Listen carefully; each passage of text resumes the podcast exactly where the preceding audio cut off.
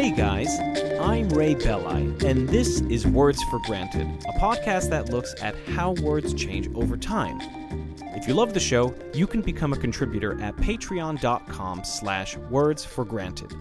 For just a buck a month, which is less than what we all pay for bad cups of coffee, you'll gain access to contributors-only bonus episodes. The next Patreon episode will cover the continued evolution of Noah Webster's dictionary into the 20th and 21st centuries. For not that much more than what we all pay for a bad cup of coffee, I'll even send you your own Words for Granted mug. If Patreon's not your thing but you'd still like to help keep this show on the road, you can make a one-time donation at paypal.me slash words for granted. Alright, let's get on to today's episode the eighth and last part in our series on American English. Last time, we explored the early works and spelling reforms of Noah Webster. Today, we're going to look at the story behind Webster's most famous contribution to American English. That contribution is, of course, his dictionary. You'll recall that Webster's earlier works strongly advocated for the legitimacy of American English that is, a distinctly American variety of English that was completely divorced from the rules and conventions of English spoken in Britain.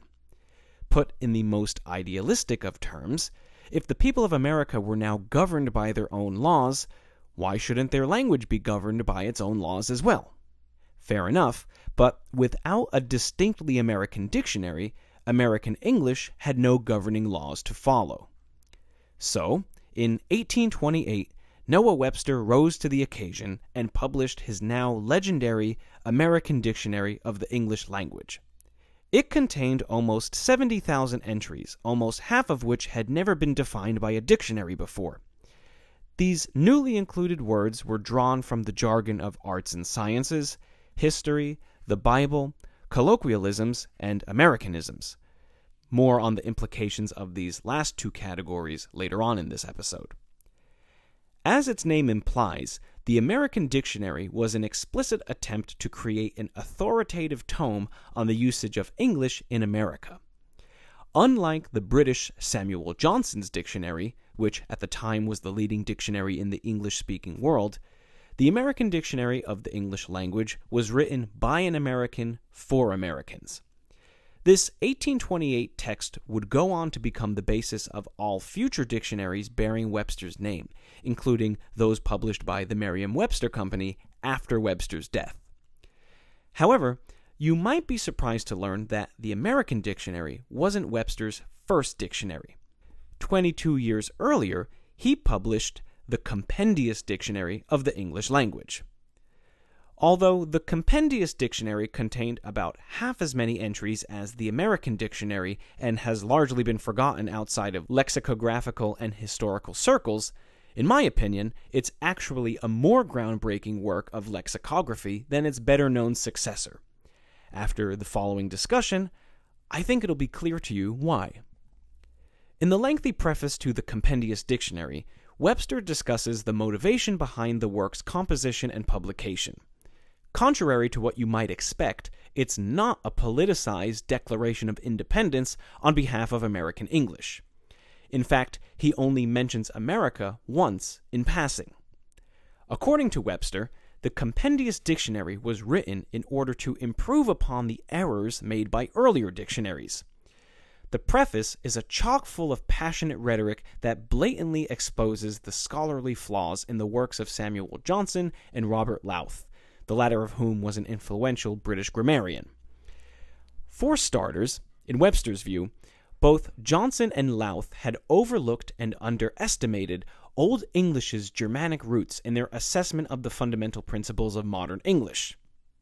On the other hand, Webster had rigorously studied Old English for 22 years over the course of his research for his dictionary. Drawing on this knowledge, he points out the contrived and illogical nature of many of Johnson's and Lowth's prescribed usages and definitions of modern English words. Let's take a look at how he refutes their ideas regarding the words each and either. Johnson's dictionary claims that the word each properly denotes either one of two things, though he provides no etymological or usage based evidence to support his view. To be fair, he also suggests that each could refer to, quote, every of any number of things, end quote, but he adds the caveat that, quote, this sense is rare except in poetry, end quote. Webster, on the contrary, indicates that this second sense is neither rare nor restricted to poetry, but is actually the more commonly used of the two definitions. He writes, quote, each has no appropriate reference to two more than it does to 10,000, end quote, and then cites several examples proving his point from Old English, Middle English, and Modern English sources. Regarding the word either, Lowth claims, quote, Either is often used improperly for each. Each signifies both taken separately. Either properly signifies only the one or the other, taken disjunctively. Like Johnson, Lowth doesn't say anything about where he gets this notion from. To disprove this, Webster again turns to a handful of examples drawn from the English written record, revealing that, historically, either has never had a strict signification of only the one or the other taken disjunctively, and it has been used interchangeably with each for centuries. Considering our lengthy discussion of spelling reform in the last episode, it's worth taking a look at Webster's prefatory remarks on orthography. You'll recall that orthography means the rules and conventions used to write a language. In Webster's earlier works, his main argument for spelling reform is for the sake of simplified orthography, thus making learning to read and write the English language much easier, particularly for immigrants to America who haven't learned English as their first language. In spite of this egalitarian pro American spirit regarding American English, many Americans initially perceived Webster as a corrupter of the English language due to his advocacy of the spelling reforms. In the Compendious Dictionary's prefatory chapter on orthography, Webster still argues for spelling reform, but he changes the basis of his argument, sort of. Drawing upon copious etymological evidence, he argues that, on the contrary, centuries of careless writers before him have already corrupted the language, but no one was paying attention. Instead of being corruptive, Webster claims that his spelling reforms are actually restorative. Let's take a look at a few examples to see what he means by this. Here's what he has to say about his preferred OR ending in words such as honor and color, as opposed to the OUR ending advocated by Johnson. Long quote. We ought to reject the letter U from honor, favor, candor, error, and others of this class. Under the Norman princes, when every effort of royal authority was exerted to crush the Saxons and obliterate their language, the Norman French was the only language of the English courts and legal proceedings, and the Latin words which at that period were introduced into use in England came clothed with the French livery. Um, side note for those who might not know, the French Norman conquest of England was the historical event that caused many French words, along with French orthography, to enter English. Okay, Webster continues, quote, At the same time, to preserve a trace of their originals, the O of the Latin honor, spelled H O N O R, as well as the U of the French word, spelled H O N E U R, was retained in the terminating syllable. Hence, for some centuries, our language was disfigured with a class of mongrels splendor, S P L E N D O U R, inferior, I N F E E R I O U R, superior, S U P E R I O U R, author, A U T H O U R, and the like, which are neither Latin nor French, nor calculated to exhibit the English pronunciation. Johnson, in reverence to usage, retained this vidious orthography without regarding the palpable absurdity of inserting u in primitive words when it must be omitted in their derivatives, superiority, inferiority, and the like. For no person ever wrote S U P E R I O U R I T Y or I N F E R I O U R I T Y. End quote. And here's what he has to say about his preferred C ending in words such as music and public, as opposed to the CK ending advocated by Johnson. Again, long quote. The use of K at the end of words after C deserves notice, as it affords a remarkable proof of the corruption of language by means of heedless writers. Johnson remarks that C, having no determinate sound, according to English orthography, never ends a word. Had this eminent critic examined ancient authorities with more care, he would have found the reverse of his affirmation to be the truth. The practice, in his time, of closing all words with K after C, on which he founded his observation, was a Norman innovation. Till after the conquest, C was used to express the power of K, as in the Latin language and instead of not terminating any English word, as Johnson alleges, it terminated every word where the power of K occurred, as in Boc, B O C, which meant book, Folk, F O L K, which meant folk, and Wic, W I C, which meant wick. In a volume of Saxon history, written in the 12th century, the letter K is not found in 10 words. To add K after C in such as music, public, republic, nitric, camphoric, and majestic is beyond measure absurd, for both have the same power, having been formed from the same original character. So, as we can see from these very long and insightful quotes, rather than arguing for spelling reform on the basis of simplicity for simplicity's sake, which, by the way, there's nothing inherently wrong with, in the Compendious Dictionary, Webster argues for spelling reforms on the basis of simplicity for etymology's sake. Practically speaking, I don't think that the preservation of etymology in and of itself is a good reason to spell a word one way or another, but Webster's arguments are really a genius deflection of all his opponents who accused him of corrupting the language. Before we move on to Webster's 1828 American Dictionary, there's one more landmark thing you should know about the Compendious Dictionary. It was the first English dictionary to recognize J and V as actual letters. As some of you may know, the letter J evolved as a variation of the letter I, and the letter V evolved as a variation of the letter U. For those of you who don't know, unfortunately, the full stories of J and V are beyond the scope of this episode, though I did cover the evolution of J in an earlier episode of this podcast. For our purposes, all you need to know is that J and V didn't start appearing in English print until the late medieval period, so quite late into the history of written English. Before then, the J sound was represented by I, and the V sound was represented by U. Even after the distinct letters J and V were introduced into the language, their uniform usage took a long time to catch on.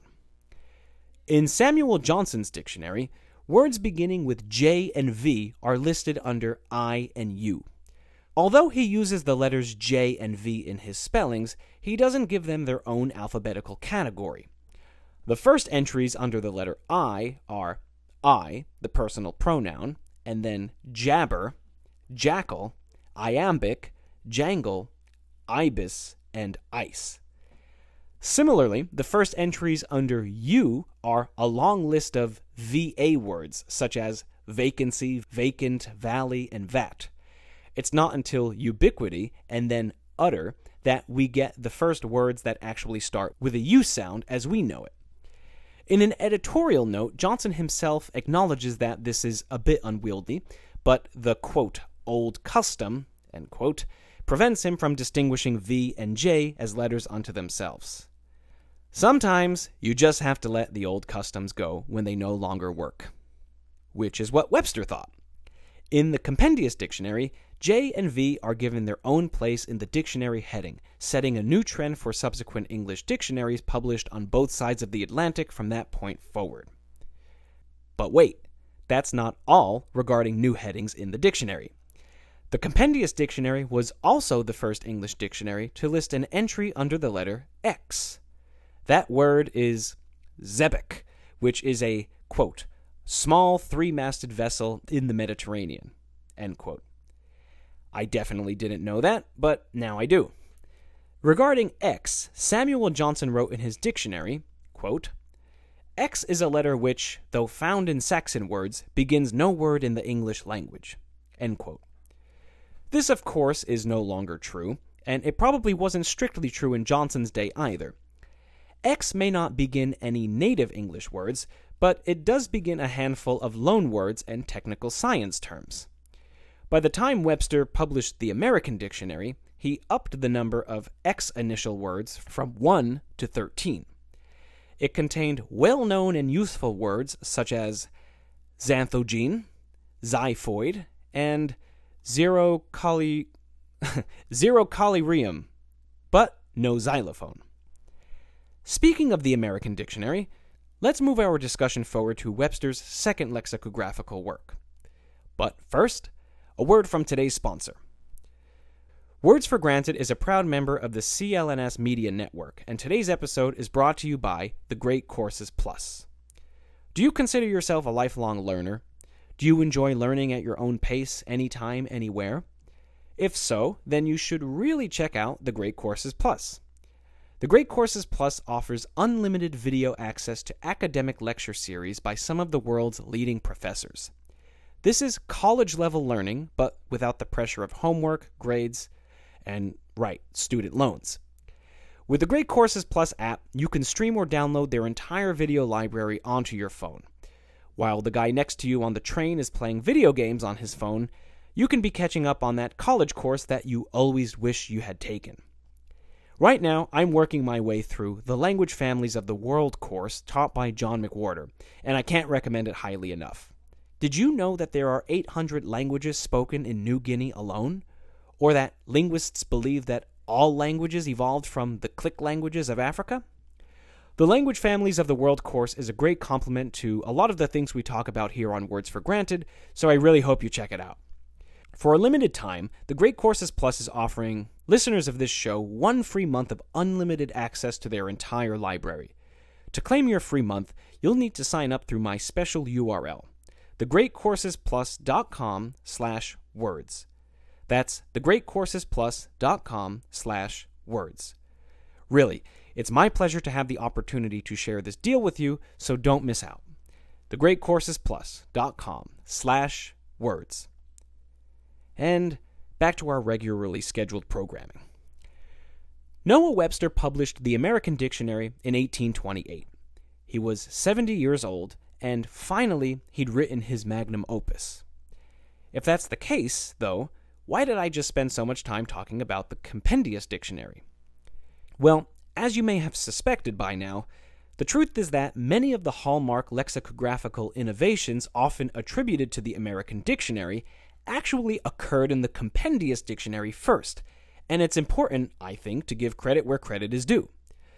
A successful pop linguistics book that I won't mention by name says that the American Dictionary was the first dictionary to give J and V placement in a dictionary heading. But as we've just seen, that's not true. I've also read in so many sources that the American Dictionary of the English Language was the first American dictionary. Not only was the American Dictionary of the English Language preceded by the Compendious Dictionary, but the first American dictionary, that is, the first dictionary published in America, wasn't even written by Webster. Technically, the first American dictionary was written by a forgotten man by the name of Samuel Johnson, which coincidentally is also the name of the British author of Johnson's Dictionary. 0% relation, 100% confusion. Given the lasting impact of the American dictionary, these are understandable mistakes in the grand scheme of history, but they are mistakes nonetheless. With that said, the reason why the American Dictionary is Webster's magnum opus is because it's basically the compendious dictionary on massive steroids. Furthermore, it would go on to become the text upon which all future editions of Webster's dictionaries are based. With 70,000 entries, it was the largest dictionary of its time, outdoing Johnson's dictionary by almost 30,000 words. The first edition of the American Dictionary was sold in two enormous volumes for the price of $20. You might think that that sounds like a great deal, but with a cumulative inflation rate of 2,589.98% since 1828, that is equal to about 540 bucks in 2019. Within a few years, the price of the dictionary dropped to $15, which is about 400 bucks in 2019. The next time you look up a word on any of the hundreds of dictionaries available online for free, consider for a moment just how much the times have changed. But, in spite of its steep price, the American Dictionary was an instant bestseller, right? Well, no, not exactly. Part of the reason for its drop in price was due to the fact that initially it didn't sell very well. The equivalent of hundreds of dollars is a lot of money to spend on a dictionary, so I suppose that's understandable. But commercial success aside, was it considered a monumental success by literary critics and other members of the intelligentsia? You might think so, given the contemporary success of Webster's Blueback Speller, which we discussed in the last episode, but the reality was that Webster's Dictionary, the work for which he's most famous today, had a real hard time getting off the ground during his own lifetime. The first printing of the American Dictionary consisted of 2,500 copies, and that took eight years to sell out. Even for 19th century standards, that's not a flattering statistic. Like the compendious dictionary before it, the American Dictionary received backlash from language purists who A. didn't like its spelling reforms, and B. didn't like its inclusion of vulgar Americanisms. To be clear, we're not talking about dirty words here. We're talking about words like skunk, squash, hickory, and powwow. New words that had evolved in America to describe the unique flora, fauna, and cultural experiences of the New World.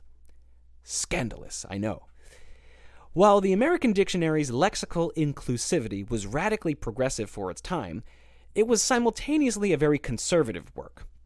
These alleged vulgar Americanisms were juxtaposed against an array of 19th century Christian definitions of words such as marriage, nature, sodomy, and many more.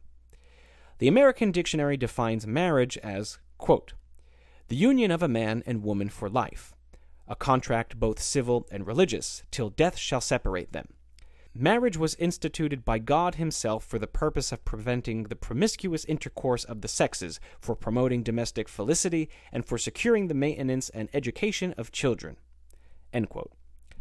It defines nature as, quote, in a general sense, whatever is made or produced, a word that comprehends all the works of God. Given this definition of nature, it then defines sodomy as, quote, a crime against nature. According to a handful of conservative American Christian groups online, the 1828 edition of the American Dictionary contains the true American definitions of these words, but as listeners of this podcast know, the notion of words having true meanings is a diluted notion indeed. Even if you do view these 1828 definitions as true, that's fine, but you have to admit that they represent a particular worldview that doesn't apply to everyone, and the whole point of a dictionary is to provide the general public with widely accepted usages. While Webster's 1828 definitions may have represented the widely accepted usages of these words during his lifetime, it's reasonable, in my opinion, to say that they're no longer suited for the dictionary in 2019. After Webster's first edition finally sold out in 1836, Eight years after its publication, he spent the remainder of the decade revising the American Dictionary's 70,000 definitions, not to mention adding a few thousand new ones. These revisions were the basis of the dictionary's second edition, published in 1841. In 1843, he finished revisions on the second edition's appendices, and then a few days later, Noah Webster passed away. He was 83 years old, and he considered the work on his largely unsuccessful dictionary unfinished.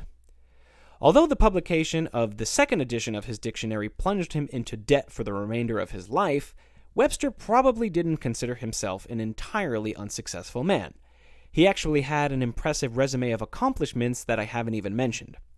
In addition to writing the largest English dictionary the world had ever seen, he also was an editor for The Federalist, a lawyer, a successful lobbyist for American copyright laws, a founder of Amherst College, and author of a handful of influential school books, most notably The Blueback Speller. However, the combination of a hefty price tag and a climate of linguistic conservatism prevented his dictionary from becoming the authority on American English that he dreamed it could be. Except, as we know, it eventually did become the authority on American English he dreamed it could be. The name Noah Webster is basically synonymous with American Dictionary. So, How the heck did that ever happen? After Webster's death, his family sold the remaining unbound sheets of the second edition to the J.S.&C. Adams firm in Amherst, Massachusetts. In 1844, J.S.&C. printed a small run of copies priced at $15 each, but that $15 price tag still proved to be too steep for the dictionary to sell. However, here's a fun little tidbit. The poet Emily Dickinson acquired one of these J.S.&C. Adams copies and apparently consulted it as her sole lexicographical resource over the course of her life. Unable to turn the profit they had hoped for, in 1845, JS&C sold the rights to the second edition to a publishing house based in Worcester County, Massachusetts. This company was called G&C Merriam, named after its founding brothers George and Charles. And yes, this is the Merriam of Merriam-Webster. G&C Merriam also negotiated a contract with Webster's family for the sole rights to the American Dictionary from here on out. Webster's family had virtually given up on trying to cash in on the dictionary because, well, shortly after Webster published the American Dictionary, a competing dictionary written by Joseph Emerson Worcester had appeared on the market. Now, if the mention of yet another dictionary this late into the episode just made you groan, I understand. Joseph Emerson Worcester's various dictionaries published from the 1830s through the 1860s play an ironic and crucial part in the eventual success of Webster's dictionary, which would ultimately become the Merriam Webster Dictionary. In short, here's what happened Worcester, who actually served as an assistant to Webster on the first edition of the American Dictionary, published a dictionary called the Comprehensive Pronouncing and Explanatory English Dictionary in 1830. Unlike Webster's dictionary, Worcester's dictionary stuck to the traditional British spellings and promoted the pronunciations common in London at that time. It gave the linguistic conservatives just what they wanted, and it was sold at a cheaper price. Both of these factors contributed to its initial success over Webster's dictionary. After the Merriams acquired the rights to the American dictionary, the marketing savvy brothers engaged in a public propaganda battle against Worcester's dictionaries that would later come to be known as the Dictionary Wars. Both G&C Merriam and Worcester's publishers advertised their respective dictionaries as the authority on American English. This dispute lasted for decades, playing out in newspaper articles and advertising campaigns. Prominent politicians, intellectuals, and even local boards of educations are on record taking one side or the other. At the height of the dictionary war, G&C Merriam refused to do business with bookshops that carried Worcester's books. They were really in it to win it. When Joseph Worcester passed away in 1865, the Merriam brothers continued their propaganda war with full zeal. The war gradually turned in their favor as Worcester's publisher failed to keep up their side of the fight after Worcester's death. By the late 1870s, Webster's dictionary had finally begun to outsell its competitor. In the decades that followed, more and more Americans also began respecting American English as a legitimate form of English in its own right. Was this change in public opinion influenced by the commercial and cultural ascendancy of Webster's dictionary, or was it the other way around? I'm not exactly sure, but it's probably a combination of both factors. Whatever the case, Webster's dictionary may well have fallen into obscurity without the Merriam brothers' tireless marketing efforts year after year, decade after decade. By extension, so may have Noah Webster himself. Sure, his blueback speller had continued success after his death, but that success wouldn't have sustained him as a household name in the 21st century. It's the legacy of his groundbreaking dictionary that keeps his name alive. We could continue this episode well into the 20th and 21st centuries, covering the various new editions of Webster's dictionary and why they're important, but these topics go far beyond the scope of Noah Webster's own life. As I mentioned earlier, I'll be covering the evolution and impact of the Merriam Webster dictionary on our modern world in the next Patreon episode, which should be available in under two weeks. So, if you haven't heard enough about American dictionaries yet, you know what to do patreon.com slash words for granted is where you can sign up to support the show and gain access to all of the bonus episodes that I post. All right, that wraps up our series on American English. I hope you found these episodes valuable. I know I sure as heck learned a lot while putting them together. This series also allowed me to break the established formula of the show where I look at one word and track its evolution over time. I felt free to cover broader, more thematic topics. So, my question to you is do you like this slightly adjusted format? If you liked these part biographical, part linguistic Noah Webster episodes, I could do a whole series on significant people in the history of English. Or I could even cover language philosophers, for instance. So let me know what you think at wordsforgranted at gmail.com. You can also find me on Twitter. I'm at Words for Granted, and I'm also on Facebook as Words for Granted. All right, have a great day, and I'll talk to you soon.